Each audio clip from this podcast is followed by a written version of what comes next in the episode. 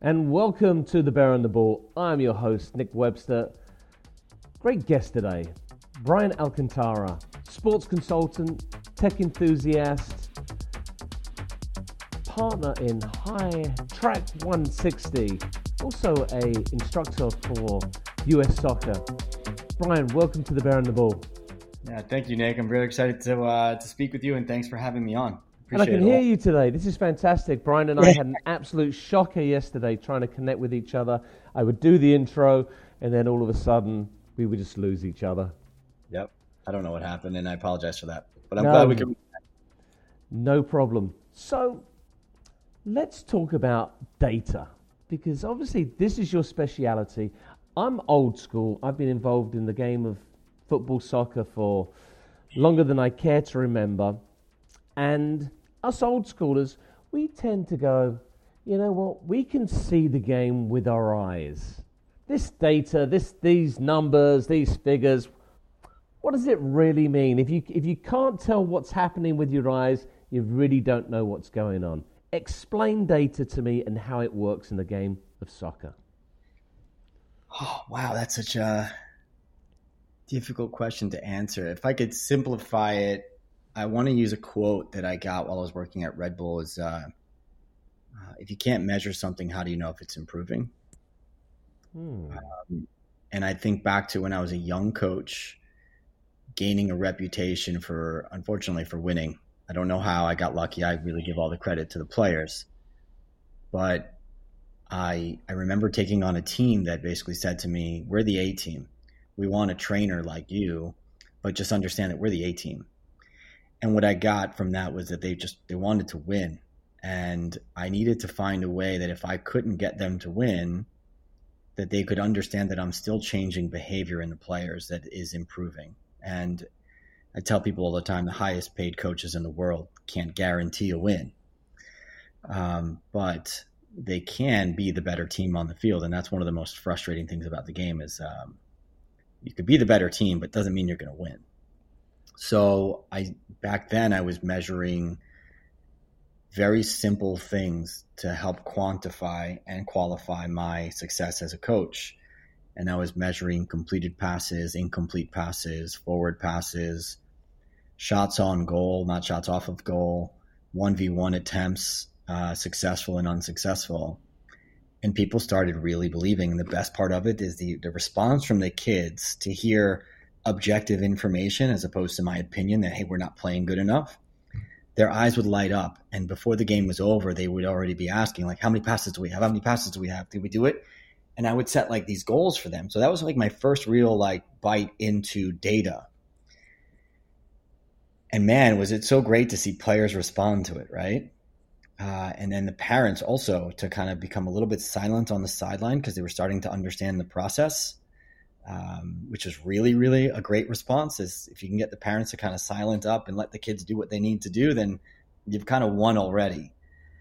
And then fast forward, um, my time at Red Bull, uh, a great friend of mine, phenomenal coach, educator, and mentor and leader. His name is Max Dubain. Um, I shared my ideas with him around counting metrics and KPIs, and he took it by the horns and he completely ran with it. And all 200 plus of our coaches were eventually instructed and taught on how to find measurables in our KPIs uh, associated with gameplay, associated with age groups, associated with called it ages and stages. Um, and now here I am with, with Track 160, where we're using artificial intelligence and optical tracking and machine learning to automate that process. And it's honestly, it's the coolest thing ever to be in the game to see evolve from me scratching things on a piece of paper to now a camera that can essentially capture all this data on its own. So this transformation, though, it, seems like it's happening really quickly. Um, you know, even even ten years ago, um, funny story for you. Probably no, eight years ago, uh, Trace. I'm sure you're familiar with them. Trace cameras. Yeah. Um, I actually knew the uh, the inventors, and I was the first guinea pig. Um, wow, David Lokshin. Yeah, the, the yeah. First, I, I, mean, we, we, we the the the units we have. Uh, uh obviously, this is an audio podcast, but the the units the players used to wear used to be. I mean, the the, the size of a teacup. I mean, it was it was crazy. um, and now, in this in the space of five six years, it's it's just exploded in terms of the technology, um, the the the equipment, and I'm I'm I'm just really stunned that we were looking at you know stats for years and years and years, and nothing really changed. And now it's changing at such an unbelievable rate of knots. How do you stay?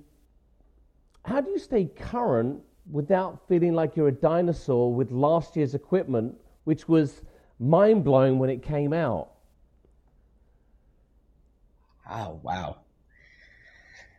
You know, I have hundreds of conversation on a monthly basis with soccer clubs and i don't want to call anyone a dinosaur i think it's they're just not ready yet right um, the other part of it is like it's always going to evolve it's always going to get faster it's always going to get better and i think that's the beauty of it it's scary how quickly like artificial intelligence is really taking over but it's been around for a long time i remember someone telling me that the first sign of artificial intelligence is on Microsoft Word when you used to get the blue or the red line underneath a word that was either misspelled or grammatically incorrect.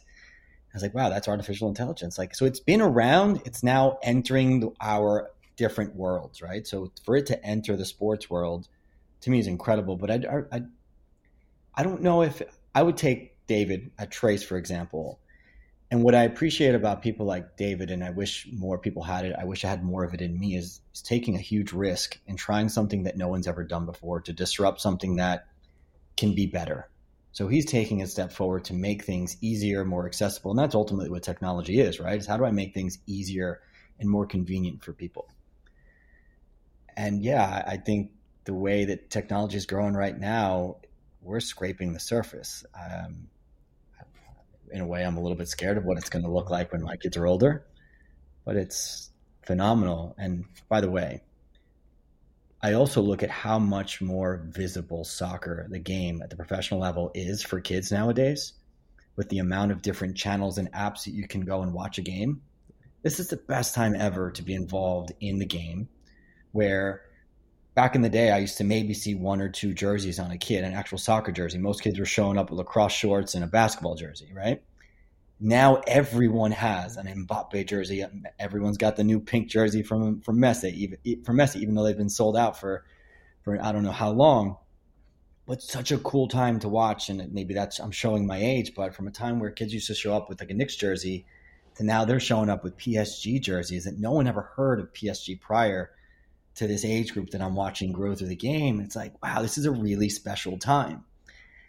So the introduction of technology like this is eventually going to become the norm, right? It's going to be the standard. And I remember there was maybe one or two trace cameras out there. Now I go out and my daughter is now involved in, in the game and I'm watching U9 teams with a trace camera on the sideline. And on the opposite sideline, there's a Veo camera. Okay, so let me stop you there then. So you, you bring up a great point of utilizing technology. However, I've seen it as well. U9, U eight. Is this is is it too much? Because ultimately, when I look at football in this country, the the one percent that is going to go on to a collegiate level, a professional level, fantastic. And I see them utilizing the technology to help them get better. Right. The 99%, which, let's be honest, are playing this game for fun, is the fun going to get taken away when you are examining the game in that kind of detail for these young kids? You know, to each their own right? Everyone is going to have their own reason for why they want this. And the conversations I have with clubs, specifically to the platform that I work with, we're not for everybody. The amount of data that we're able to collect without any kind of wearable technology is a lot to consume if you don't know how to consume it. And I think it could overwhelm an analyst, it could overwhelm a coach, it could over- overwhelm a director of coaching. For parents, if you asked me this six years ago before I was a dad, I would have told you, no, this is insane. Why, why in the world do you need that? But as a parent now, the emotional strings are there isn't a moment that my daughter's on the field that I don't want to relive. Whether she tripped on her own shoelaces, whether she completely whiffed on the ball and fell over, like a silly, goofy moment. And when I had a conversation with David Lokshin at Trace, that's what he was basically trying to create is an opportunity where every moment that I want to relive for my kid. And I was like, oh my God, as a dad, that resonates so well. But that's me as a dad. Me as a coach, I'll tell you that I do believe video is such an effective feedback tool. If you go and watch yourself, it's almost like when you have to hear yourself like talking. Oh, some of us cringe, right? Like, oh, that's my voice. But if you have the right person supporting the player through the video process, and understanding what I call them glows and grows. There's such a great learning tool there. And again, relationship wise, because kids don't care how much you know until you know how much they know how much you care. I think the fact that I'm using objective information as opposed to my opinion and I'm helping them form their own opinion around their play is such a powerful tool. I just don't know if all coaches are armed to do that.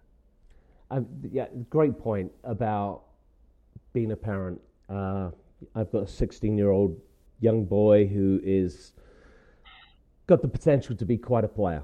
Um, All right. And there are so many moments that we haven't captured that, uh, you know, they're, locked, they're locked away in here, um, and I'm pointing at my head right now. But unfortunately, they're also fading away from here. Um, and so I, I, I think, more. Yeah. I, I, I, I have no memory left on my phone, and I have to always upgrade my phone or back it up because I have a million pictures. And yeah, I feel you. Yeah, but go ahead. So, Tell me more about your son. So, so no, I, I agree with you, uh, and I think you know you're, you're making me think about something different here because I, as a as a coach and, and an administrator, um, we get sucked into the technology thinking that it is only for data and only for improvement. And for 99% of us, it's for entertainment. And so I'm just thinking of things right here as we're talking, and, and I'm not going to tell you how to do your job and market your product, but maybe there's, there's a different way to market it where you are explaining the data component, but it's also maybe that's secondary, and entertainment is, is the first thing that you use as a hook to grab people. Yeah. You know, it's uh, we we are targeting specific clubs that we think are at that level of thinking, and even in some of those clubs, to be honest with, you, they're not there yet. But our first conversation, where I try to present data as a a phenomenal coach accountability tool, player accountability tool, they kind of say, you know what, we have access to data right now, and we're just not using it right and we're paying all these wonderful fees for all these services that we don't have the time to actually go and use it because or even give the players a feedback because we're stretched thin. You know the life of a coach you know the life of a director. They're probably working another job as well. And the reality becomes that well then this is why our platform ultimately i think is a premium product because you don't have to spend any time clipping video collecting the data. It's all served up on a platter for you, and you pick and choose the data that's most important to you. So yeah, from a marketing of our of our platform, right now we're just on word of mouth, and I'm trying to find the more forward thinking clubs that have probably a full time director of coaching or a technical director or even maybe an analyst. And every conversation I have, those same titles don't have the same responsibilities and uh, it's it's fun. I get to talk soccer all day, which is amazing. It's obviously a biggest part. Of, it's, it's been the biggest part of my life besides my wife. Um, and uh, honestly, it's it's my favorite thing to do. But uh, look, no club operates the same, so we're not we're not for everybody. Um, but yeah, yeah, yeah. This is uh, this is these are good points, by the way. So glad you're.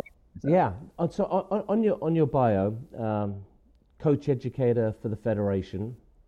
Yeah. and obviously you're a really smart man to create this uh, this tech and this data. Is is I'm, there is there a fa- is there a favorite? You know, it, uh, uh, are you drawn more to being on the field and working with with kids or, or, or players, or do you, know you, you mentioned you know you get to talk soccer every day within the the business realm. Which which one really grabs you?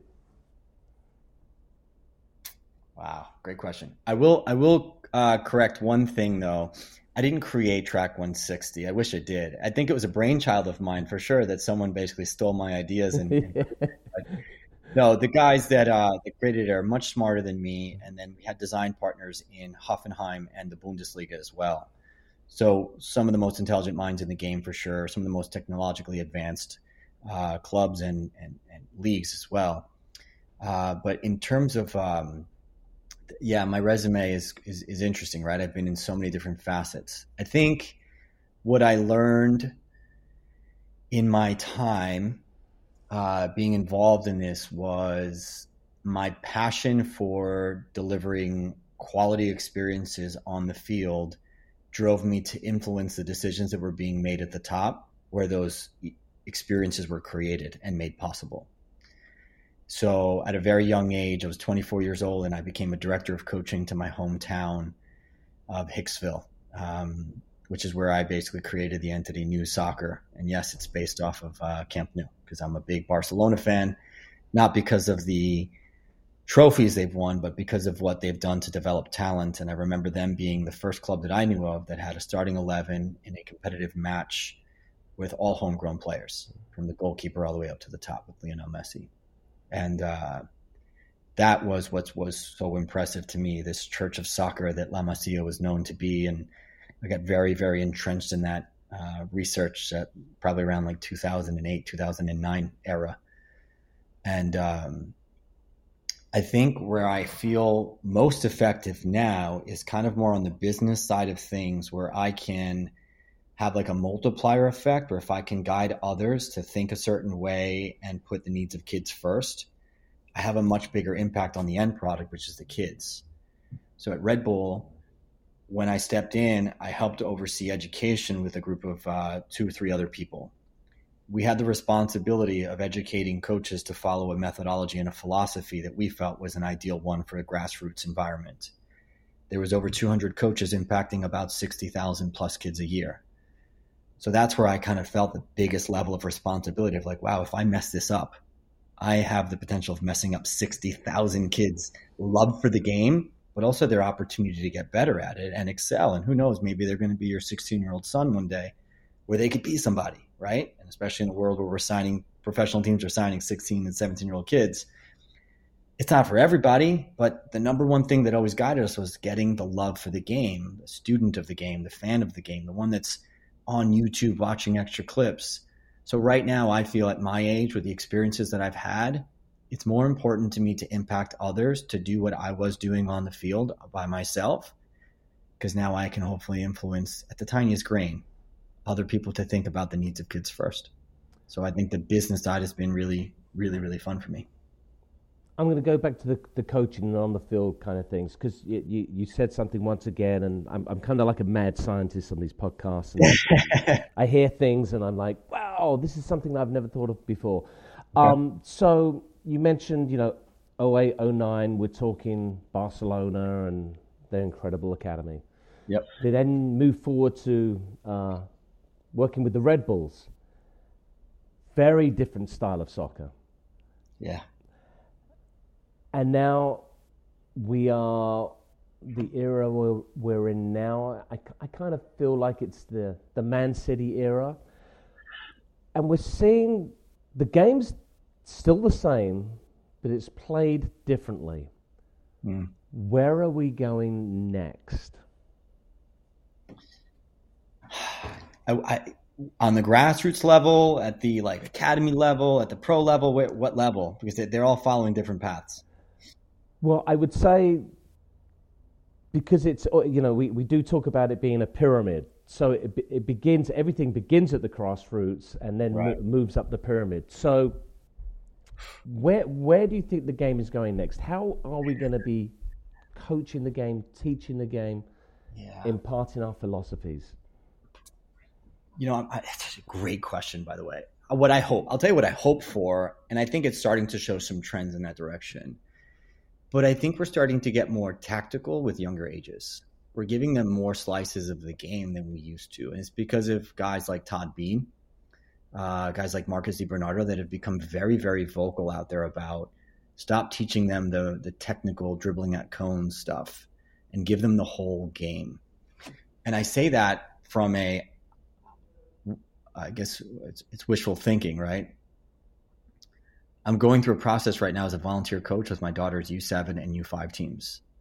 And I don't want them doing toe taps and foundations. I want them understanding I need to get to that goal and I'm going to go through them or around them. And I can only do that in three different ways I can pass, I can shoot, and I can dribble. And I think that's a game understanding that most young kids who can do 100 toe taps and scissors and whatnot still don't know how to do. It's just which way do you need to go through them or around them? And do you want to do that on a pass or a dribble or with a shot? And what I think that does for kids is it keeps an element of the game present that's enjoyable, which is why every single kid in the first five minutes of a terrible practice says what?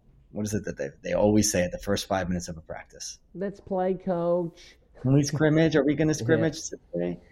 That's because that's what they want to do. They just want to play. But here I am watching my U7 team play 6v6 on a field that's probably 50 yards by 40 yards and they're lost out there. They have no idea what's going on. Whether they know how to do a toe tap or not, they have no idea where to go.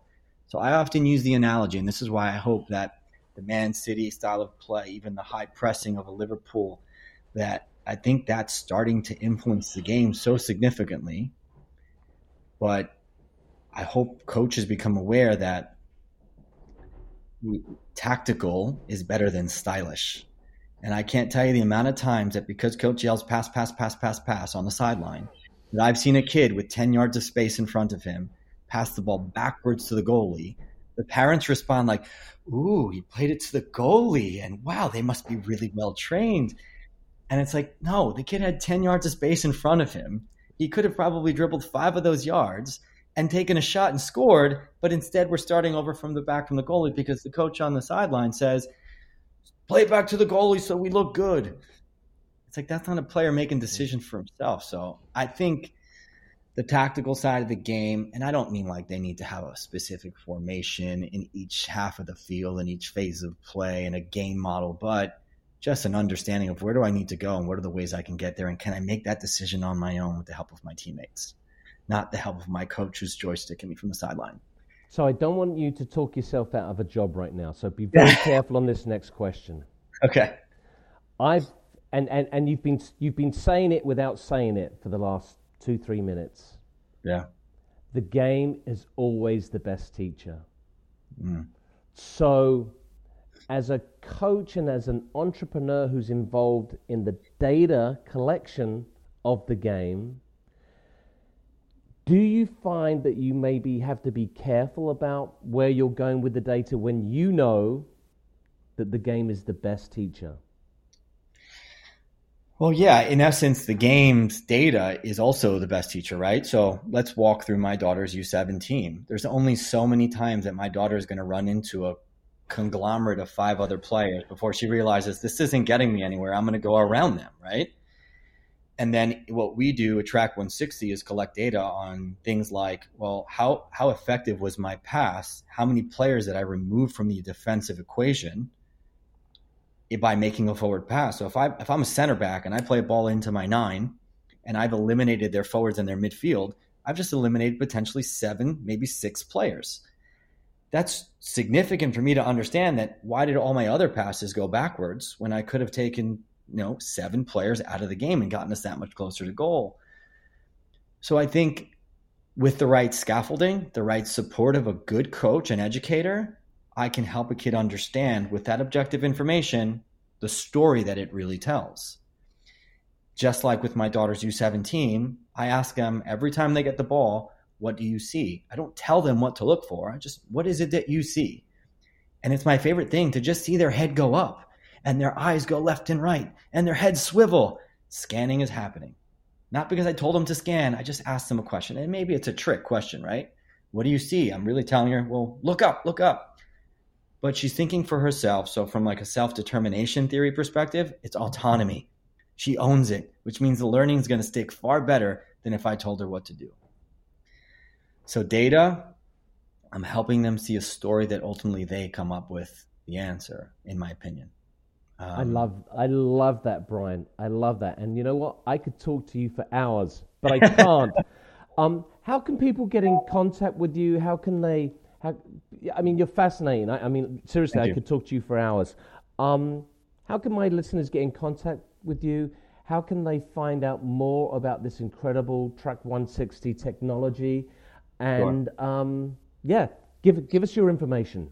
Sure. So uh, email is just brian.a at track160.com. Our website is track160.com. Uh, again, we're not for everybody, but I'm happy to discuss and have conversations like this all day. So anyone who wants to reach out to me directly, uh, I'm on LinkedIn. A heavy user of LinkedIn. I love networking and just seeing what other people are doing in the soccer world. And outside of that, uh, I'm open to a random phone call. So if you want to share my number, I'll I'll share it with you, and you can kind of paste it with uh, include it with the the, the summary of this uh, conversation. That'd be great.